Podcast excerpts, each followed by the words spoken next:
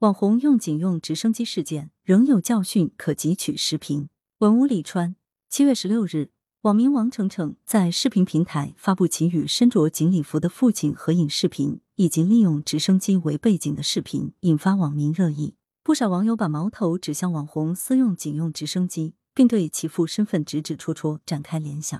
一时之间，喧哗不休。警用直升机性能卓越又拉风，其主要职能。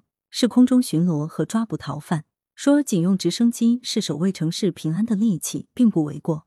人们担心公器私用、非法占用公共资源，影响警察执行任务，乃至损害公众利益，这样的情绪也好理解。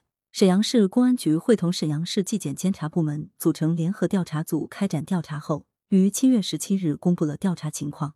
应该说，当地警方高度重视，迅速调查，为解污秽正视听起到了很好的作用。其调查情况的要点是，王程程父亲曾为沈阳警方系统内的一名教导员，退休时为沈阳二级高级警长。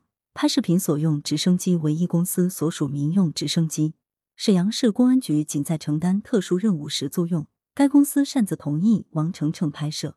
王程程自主创业经商情况，其父在任职期间已依规报告。我国对领导干部子女经商一直有着严格规定。今年六月。中办印发的《领导干部配偶、子女及其配偶经商办企业管理规定》明确，领导干部每年报告个人有关事项时，应当如实填报配偶、子女及其配偶经商办企业情况。年度集中报告后，新产生的经商办企业情况要及时报告。根据沈阳警方公布的调查信息，该网民经商情况目前看来在程序上并未违规，这也有助于化解人们心头的某些疑惑。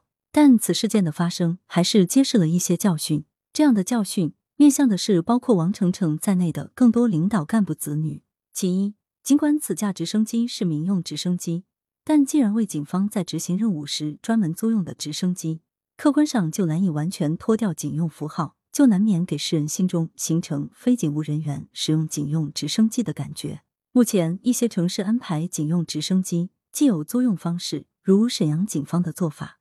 二零一六年一月，媒体报道过，沈阳警方首架租用的警用直升机首航亮相，半小时覆盖全程，并强调系租用，也有交付装备方式，如陕西警方的做法。不管何种方式，警用直升机的特殊属性不言而喻。为了拍视频而借用直升机，造成的社会观感不佳，这是难免的。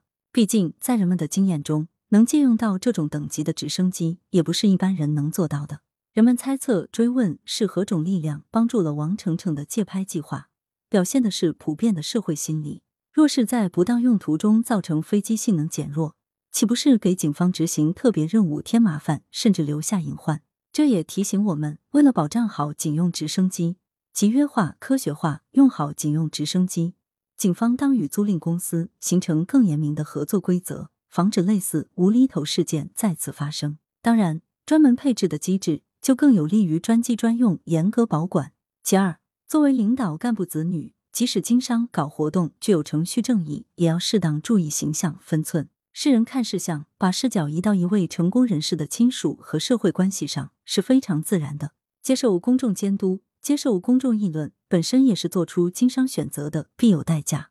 为此，在避嫌的基础上，谨慎、理性、冷静，必要时有所收敛，也是题中应有之意。并非说领导干部子女就得衣锦夜行，但一味追求那种动辄夸张喧闹的大场面、名场面，也未必合适。要知道，家风建设正在深入推进中，唯有好的家风，才能孕育好的家庭成员形象，而好的家风自然排斥着好大喜功、浮躁不已的言行风格。